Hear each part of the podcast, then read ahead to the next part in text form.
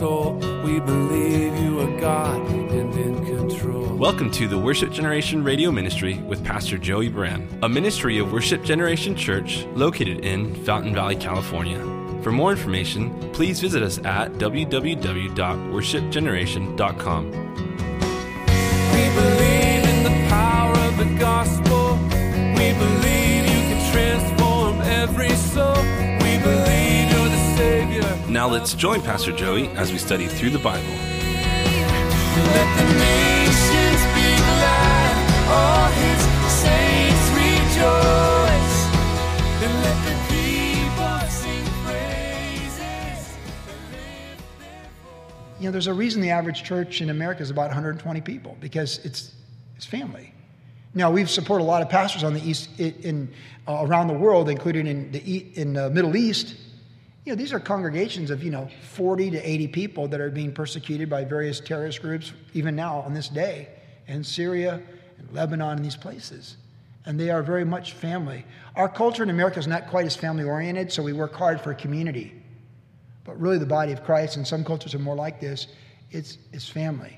A lot of places in the world, you have 4 generations under one roof. In America, it's not so much, just the way it played out, by and large. But we're a spiritual family, and we're meant to be together as a family. And Nate also said that Christ, God didn't send his son to die on the cross so we could be his employee. Remember that statement? I actually got it in my notes right here. I was like, whoa. Because I always feel like I'm an employee, like, okay, what do we do today, boss? No, we're not employees. We're joint heirs with Christ. Employees aren't in the estate. We are adopted children. We're children of God. And he died on the cross to bring us into a relationship, into the family as joint heirs. We're not employees. But see, a lot of people reduce church to being employed, a religious situation. But what the Holy Spirit's saying here, and what Nate affirmed for us as a church, is we're a family. We have a new season coming. We've had lots of new seasons. People come and go. We have Sam Coca praying about coming back, the beloved Sam, who's a pastor here and has been on the East Coast for years. And if Sam comes back, every time I see people like, oh, wow, I'm like, yeah, this, we're really hoping for that. But, if it happens, it happens. But I think about Sam Coca the same way I think about my children. When Timmy comes back for 2 weeks from being out at sea, I'm just like, Timmy's here. And I get so excited. And, we might have 3 of the 4 kids in the house for a 5-day stretch, and then we might not have him in the house for months. But we're a family. They're not employees when they show up. They're family. They're children. And even if they're not, and you don't fire your children, They might break your heart, but you don't fire them. They're family. They're family. So, Paul said he fills up in himself the afflictions of Christ to the benefit of this church. Paul said to the Corinthians that in the hardships that he went through that perplexed him and he despaired for his own life, he was comforted by the God of all comfort that he might comfort others in their despair, and they could learn to do the same for others. That's the church. That's family. And then Paul said here in verse 1 that you would know what great conflict I have for you. Sometimes you have reality conversations with your children, young, teenagers. There's just reality conversations. It's one of those conversations. There's conflict. And we have to fight through it. In our minds and our hearts, or as the Hebrews said in the Old Testament, literally in our bowels, in our innerest. Listening to Chuck's study this week, he talked about that there's actually a place deeper than the heart. The Jews believe that. And it is literally the bowels. It's translated bowels. And he says, from which we get the term, I got a gut feeling. I thought, wow, I never heard that. I never thought about that. You'll get your heart broke. You get a headache and you get a broken heart, but you get a gut feeling. And we're in this together.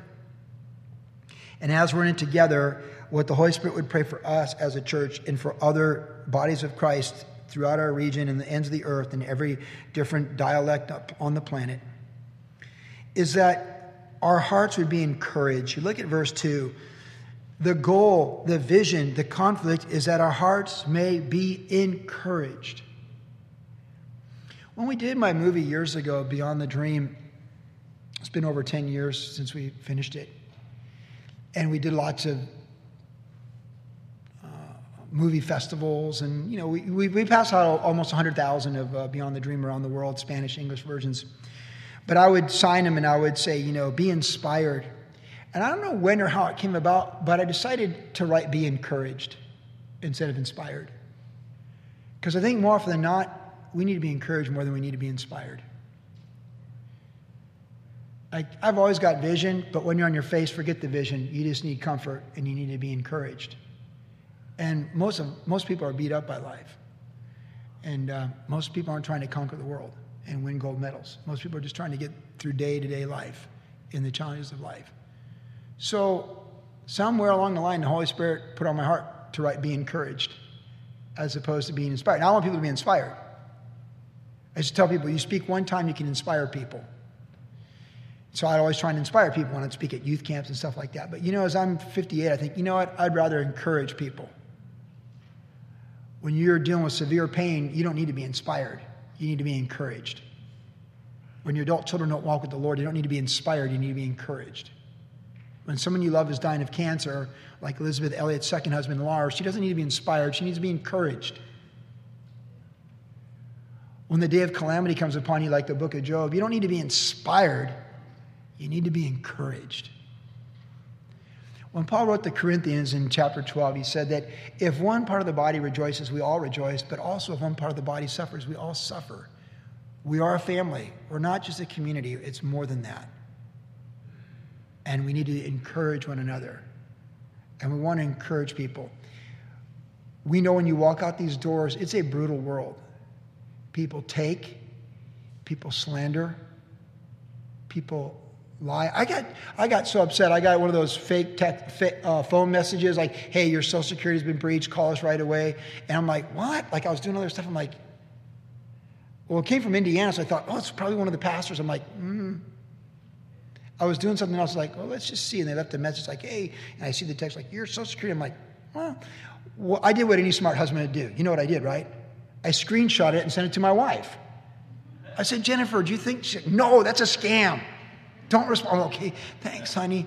See, since I've been afflicted, early April we came up with a new saying, she's the boss. She always was because she's the better leader, but she drives me around like driving Miss Daisy. Like, she drives me around. It's like, I'm back. She's like, yeah, you'll be okay. It's going to be fine, you know. So I sent her the screenshot. She's like, it's a scam. But then I wrote back, you know, and she was working at Calvary this week. I was like, who would do this? I was like, who would do this? Like, what if my dad got this or my mom? Like, I was like, what kind of a demented? And she didn't even respond, you know, like, but because she is working the administration for Darlene Escalante. But I was like, who does this? Like, who does stuff like that? Like, who just randomly calls people and preys on people to try and steal their identity like that? That's sick. I mean, I just spent the whole week listening to Pastor Chuck teach all the Proverbs. I spent a week with Chuck and Elizabeth Elliot, even though I've been in heaven for years. I went through the Elizabeth Elliot book this week, and I went through Proverbs with Pastor Chuck from 40 years ago. It's a great week, by the way. I still on my face, you know, so like, I'm listening, right? On your face, you listen pretty good. You listen better on your face. If you never experienced that, if you're on your face, just go, hey, Pastor Joey said it's a good time to listen. So speak, Lord, your servant hears. And, but, you know, Chuck was talking about all the scams that people have. And I just thought, there's nothing new under the sun. And so when I got this thing, these people trying to steal my identity. And like, who does this? The world is filled with takers and people who beat down and crush and destroy and think evil. And it's so sad. It's so sad to waste your life like that, and it's even more sad to step into eternity having never been transformed from that. So in some ways, I have empathy upon that. But just, I think of the vulnerability of people, and and life crushes people.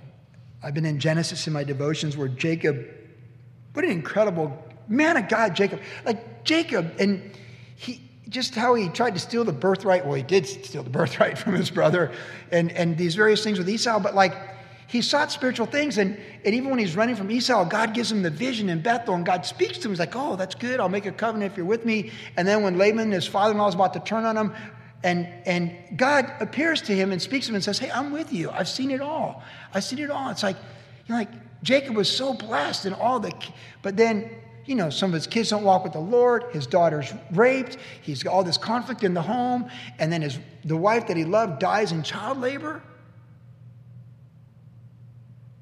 So then at the end of his life, he says to Pharaoh, few and evil have been my days. And Jacob's an amazing man. That's what life does. It's not a playground. It's a refinement for eternity, that we'd serve the Lord faithfully in eternity. And people need to be encouraged. When you come to church, now we don't encourage you in sin, because you need to be reproved in sin. And God's word will reprove you. It reproves me. It reproves us. Yeah, I'll tell you what. I don't know what you, if you're on your face for a month, I don't know what you'd think, but I'll tell you what I thought. Like I said already earlier, I am much more prideful than I think I am. I am much more carnal than I think I am. And I'm far more selfish than I ever thought myself to be. I'm a different person than I was when April started. Because if nothing else, at least I'm more aware of it than I thought. I was like, you get stripped down pretty good. There's things that'll strip you down, and physical pain will strip you down like very few other things. And that's what the Lord, that's all I could think of. Never, Lord, I'm not upset with you at all. I receive what you're doing because it needs to be done. The way I see it, just the way I've always been in my life, I either deserve it for what I did, what I'm thinking of doing, or what I might do. Because I'm a son of Adam. So me, I just cry out for mercy. I don't know what you do. I don't try and justify myself. I just cry out for mercy, and like David, come under the mercy. Life is hard. People need to be encouraged. Encouraged toward the Lord and in the Lord. We need to be encouraged in who Christ is as we go through things, as affliction is filled up. We need to be encouraged in the knowledge of Christ, who he is, in the understanding of how he works, that God is good. Isn't it interesting, the one study I missed in April, Jeremy taught, and what did he teach in Psalm 34? Taste and see that the Lord is good. And he talked on the cross. He taught on the cross. I was like, wow, that's the Lord. We serve the same King. And that our experiences of life would reveal his promises in us and through us. Because it's Christ in us, the hope of glory. So trustings, trials, tribulations, and tragedies, they're producing in us, while the afflictions of Christ are filled up in our flesh, and we are not removed from affliction, but we meet the Son of God, who is the Son of affliction, who is afflicted for us. We go deeper, and so we are encouraged by him in the depths of our despair, and we are able to encourage others. And you look at the book of Job, and what did he say? When I have come through this, I'll be refined as pure gold. And he said at the end of the book, he said, before I knew about you, now, before I heard of you, now I know you. We need to encourage people. The God of all comfort, who comforts us with his person, with his character, with his promises, and the proof of his faithfulness in every good thing that he does in our life. We need to encourage people. And our sufferings allow us to encourage other people. Our life experiences allow us. Betrayal, persecution, death, tragedy, bankruptcy, heartache, all of it. In Christ's name, it is all redeemable for the child of God. All of it. Because all things work together for good to those who love God and are called according to his purpose and are being conformed to the image of his Son. So we let God fill up in us the affliction. We rejoice. I now rejoice in my sufferings for you. And that brokenness allows us to encourage others.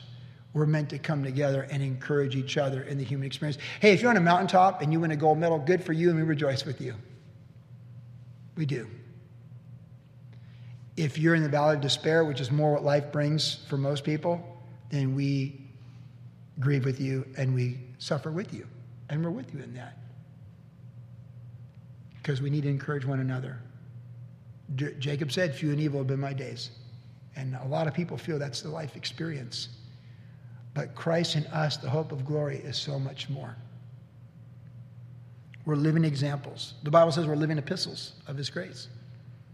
And as we're encouraged, we're able to encourage others. He also said that we be knit together in love there in verse 2, so that our hearts may be encouraged, be knit together in love. And that's the family that we're talking about, that we're knit together in love. That love is the, you know, we want a loving marriage. We want a loving home. We want our kids to come home and know that they're always loved. When that prodigal son showed up, he was as loved in repentance as he was in sin. Think how much the dad and the prodigal, you know, of course it's a parable, but that parable represents so many people in human history. You think how much did the dad love the son any more when he came home and had the fatted calf than he loved him the day before when he was living with the pigs? He loved them. We love our children. And love is, to really understand love, we need to know God's love. And to really know God's love, we need to press into the cross and the character of Christ. By this we know love, that Christ died for us while we were yet sinners. So if that's how we know love, then how can we know that love if we aren't pressed into the cross through life experiences of testings, trials, tribulations, and afflictions? You read of all the great saints of old, men and women, and things they went through. I never knew Amy Carmichael was bedridden for 20 years. I never knew that. Like, she wrote a lot of profound things. Like, I read her book, A Chance to Die. Elizabeth Elliot wrote it about Amy Carmichael's life, but I don't remember her being bedridden for 20 years. I'm on my face for 1 month, and I think it's the end of the world. 20 years as a missionary in India, a woman without a husband, taking care of children she's rescued from child sex trade. Man. This love of the cross is the place of suffering. So to truly understand the love of God that's been shed abroad in our hearts by the Holy Spirit, it can't just be phileo love or eros love and those types of things, sexual love, brotherly love, friendship love, common interest love. It has to be a love that goes way, way deeper. And that love is the love of the cross. And the love of God has been shed abroad in our hearts by the Holy Spirit who's freely given to us, Romans 5:5. So the way that that's going to be experienced is by having cross experiences in our life. That's how we're going to know that love. And that's how we're going to show that love. I mentioned recently that in one of the days where my pain was just, and again, it's not about me. I don't want it to be about me, but I'm just, you know, I have to give the context. But one of the days where the pain was so bad, I fainted from it, and there's just no way out. You know, it's just ongoing. And the thought crossed my mind, gosh, I think I might have, you know, like, I don't want to be bitter toward anybody right now, but in case I am, I'm thinking these are probably the people I'm bitter toward. So, hey, Lord, you and me right here, we're building a pillar like Jacob, like no bitterness. We forgive them. You know, like there's no time. There's no time for malice or bitterness or resentment. Love keeps no record of wrong. And many of you have inspired me over the years in your ability to forgive others for evils they've done against you. I've been very inspired by this church, by how some of you have handled evil and injustices and betrayals. And I commend you. But those injustices and those evils and those heartaches, that fills up the afflictions of Christ in our life, and we better understand his love, and we are much more empathetic as people. I was speaking with someone a few weeks ago, and they mentioned to me that they passed a stone during the middle of a pregnancy, and it was far more painful than delivering the baby. And when they told me that, I just started crying. I just the thought of it, you know, just the thought of that pain level made me start crying. I literally started crying because I thought, I watched my wife deliver babies, and note to self, it looks very painful. And all I've ever heard from anyone that's passed a stone, it is the most painful thing you can experience in the human experience. And I'm thinking of this pregnant woman passing a stone, and I just started crying, like just thinking of the physical pain. And that's just the love of Christ working in our life. Because we find that the suffering Savior showed that love on the cross, not when we were friends, but while we were enemies. And as we understand the affliction of that love, it produces the light and life of eternal love. In him was life, and the life is the light of men. And that life and light is the love of Christ, the love of God demonstrated on the cross. God so loved the world, he gave his son. And we just say, yeah, we know that, but do we really know that? Would you give your son Would you give your daughter? Would you give him for a good person? Would you give him for an evil person? Right? Yeah. So that we are knit together in love. And then finally it says that we would attain to all riches, verse 2 again, all riches of the full assurance of understanding in the knowledge of the mystery of God, both of the Father and the Son, in whom are hidden all the treasures of wisdom and knowledge. So this is kind of wordy, but this can be summarized. It's pretty much what I've been sharing the whole message. But the full assurance that we have in God, God the Father's love, God the Son's love, and the love confirmed by the Holy Spirit shed abroad in our hearts. Now again, the word knowledge speaks of information. So God has given us the information about himself. It's truth. God is truth. All truth is in God. And you don't need to make up the truth. You need to make up lies and try and remember them. The truth speaks for itself. Knowledge is information about the truth. God is who he is, and he reveals himself to us in his word and who he is in his character. God is. In the beginning, God created the heavens and the earth. God is. When Moses said, who did I say sent me? He says, I am that I am sent me, sent you. I am that I am, the all-sufficient one outside of our realm, before all things, in whom are all things.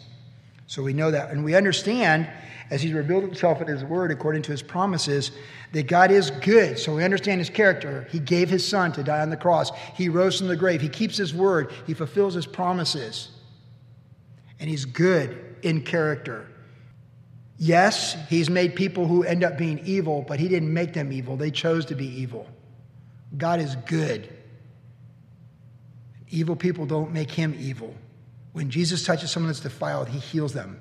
They do not defile him. God is good. God is light, and in him is no darkness at all. So that's the understanding. So we know God as he reveals himself to us, and we understand as he has given full revelation of who he is, that he's good. But then last but not least, wisdom is that. Wisdom is making the right decision. So you know something, you understand what it means. But wisdom is the right decisions or the right actions. And this is interesting, and we'll close with this thought before communion. In whom are hidden, verse 3, all the treasures of wisdom and knowledge. See,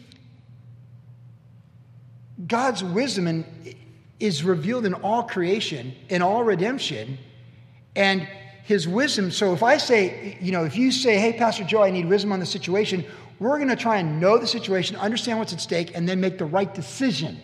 Is wisdom, is the right decision. God always makes the right decision. In him alone is all wisdom. He catches the wise in their own craftiness, for the foolishness of God is greater than the wisdom of men, he says to Corinthians. So everything he ever did, the whole gospel message, the whole plan of redemption, the Passover lamb, all of it, everything, to saving you and how he saved you, and the events and circumstances in your life, to the hairs on your head, his fingerprints on your life is his wisdom. The wisdom of how he saves humanity and how he saved you is the wisdom. All of his actions are the right actions. They're never wrong. They're always right. We can trust him. In the Father and the Son are hidden all knowledge, all understanding, and all wisdom. And everything he does in my life and your life is good. And we can trust him. Whatever. We'll praise him on the mountaintop when he pulls off the miracles and you're king of the world, queen of the world. And we'll trust him in the valley where it would seem no one could go but him. And you'll find him there. Like David said in Psalm 139, where can I go from your spirit? If I make my bed in the grave, you're there. If I ascend to the heavens, you're there. God is good. And Paul, the Holy Spirit, He wanted them to know, and he wants the church, all churches of all church age, to know that he's got it. He's got it all, and we can trust him. Day at a time, in the moment. Yes, there's conflict. Yes, things are working together for good, and maybe it's a season of affliction and pain. Maybe it's a time of a mountaintop. Different seasons, right? Ecclesiastes 3, all kinds of different seasons. For me, maybe it's one of affliction. Maybe for you, you just got a raise, and you're happy, and there's a book about being happy. There's books about being sad. I'm reading the sad book. You're reading the happy book. Good for you.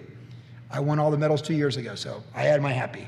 Now I'm in the valley of affliction. It's just as well. It's a good thing. We don't need cool pastors.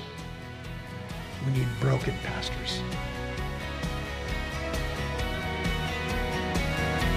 You've been listening to the Worship Generation Radio Ministry with Pastor Joey Bram. If you would like more information about the ministry of Worship Generation, visit us online at www.worshipgeneration.com, where you can listen to the podcast of today's entire message. Worship Generation is located at 10350 Ellis Avenue in Fountain Valley, California. Our service times are Saturday evenings at 6 p.m. and Tuesdays at 7 p.m. And also follow Pastor Joey on Instagram under the tag name at Joey Bram. Thanks for listening, and God bless. Not ashamed of the gospel.